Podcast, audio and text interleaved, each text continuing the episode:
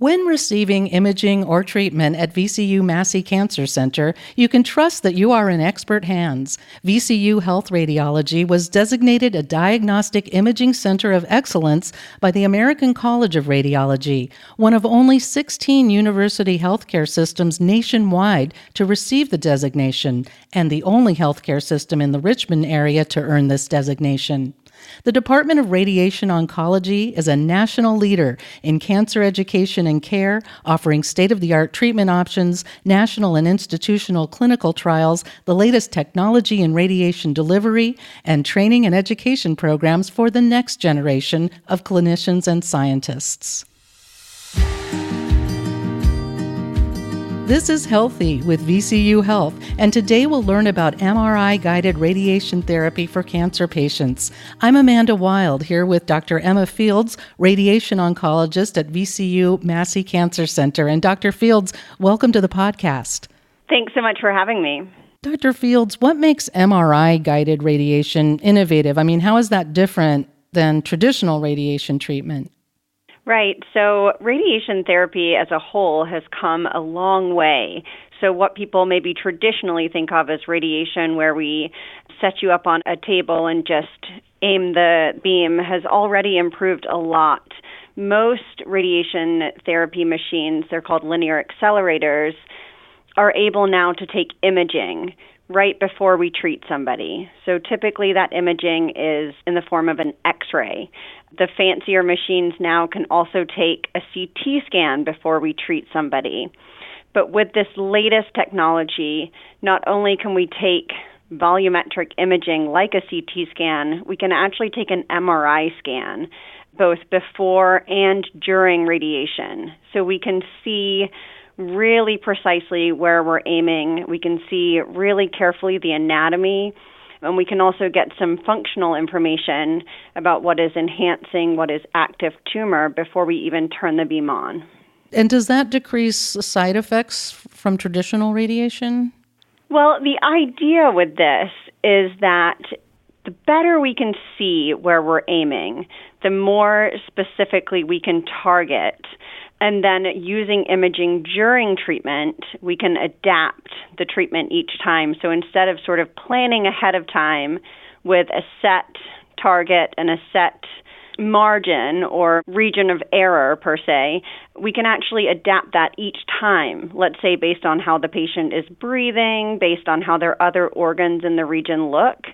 And we can adapt that to make sure we stay away from things that could cause side effects. So yes, that's one of the main things is that it has the potential to decrease dose to organs that are close by and meanwhile increase dose to the tumor where we're aiming.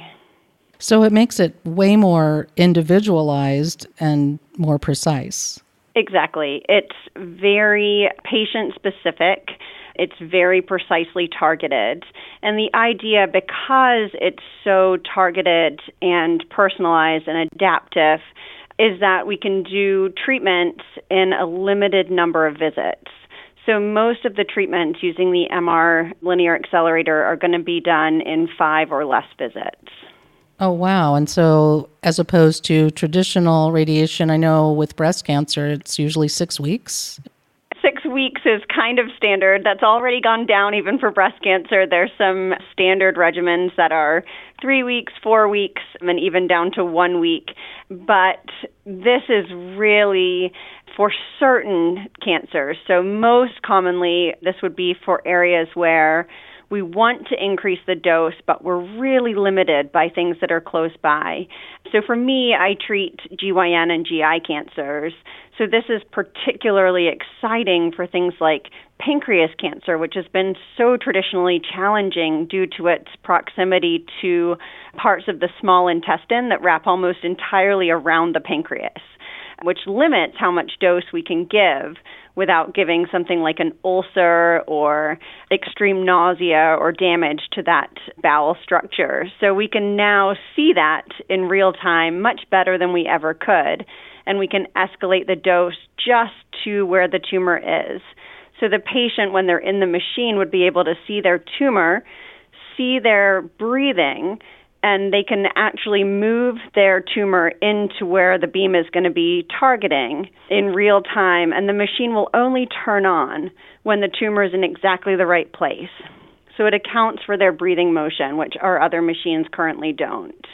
My patients describe it as like playing a video game. They're trying to get their target into the place that's exactly perfect. And so they have some control over it, which is nice.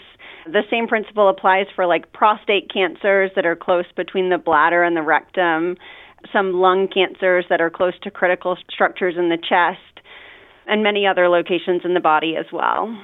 I was going to ask, but you've kind of touched on what is exciting for you as an oncologist about using this technology. The targeted nature of it sounds pretty exciting. The fact that the patient can also have a hand in the treatment, the actual treatment as it's happening, and that you reduce the area that you are radiating so you're less likely to get other tissues involved. That's all amazing stuff.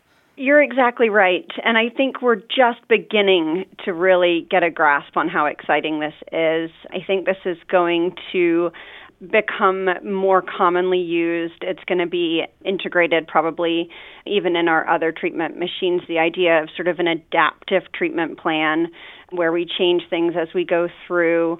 And I think the types of cancers that we'll use this for will continue to grow as well. We talked about what the patient sees. What do you and the other radiation therapists do, and what do you see when you're using this smart machine? So we see the same thing that the patient does during the treatment itself, but prior to treatment, actually sometimes the patients just watch a movie even or can just relax and close their eyes. We take some pictures and we actually can recreate their entire treatment plan. So, redraw exactly where we're aiming, redraw exactly where we don't want the radiation to go, redesign the radiation, run quality assurance on it prior to even starting. Now, all that is usually what we would do behind the scenes, and it usually takes somewhere between five to 10 business days to do all that. So, we're doing all of that in about 30 minutes while the patient just hangs out on the table and waits to start their customized treatment that is made just for them in that exact position on that exact day. That is truly amazing. Besides being more effective and time saving, I mean, are there other potential long term benefits from this treatment option in regard to patient outcomes? Well, I think that's yet to be known. Some things that we're hoping for are that we can maybe decrease the need for challenging surgeries in some of these cancers, particularly things like pancreas cancer, where the surgery requires such a huge operation. It's possible that giving these very high, precisely targeted doses, we could completely ablate the tumor. We also hope to see more long term decreases in toxicity for things such as prostate cancers and liver cancers, hopefully, where people can go on and live the rest of their lives with minimal side effects from their radiation. But I think, you know, the true benefits are even yet to be seen. But we know it's less invasive, less toxic, and has fewer side effects. So that is a, an amazing start. It's really a mind blowing new technology. It really is. It's a very cool machine. Dr. Fields, thank you so much for explaining what MRI guided radiation is all about. Thank you so much for having me. That was great. A pleasure.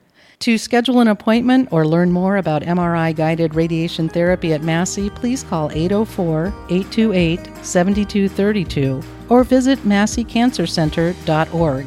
To listen to other podcasts from VCU Health, visit vcuhealth.org slash podcast. This is Healthy with VCU Health. I'm Amanda Wild.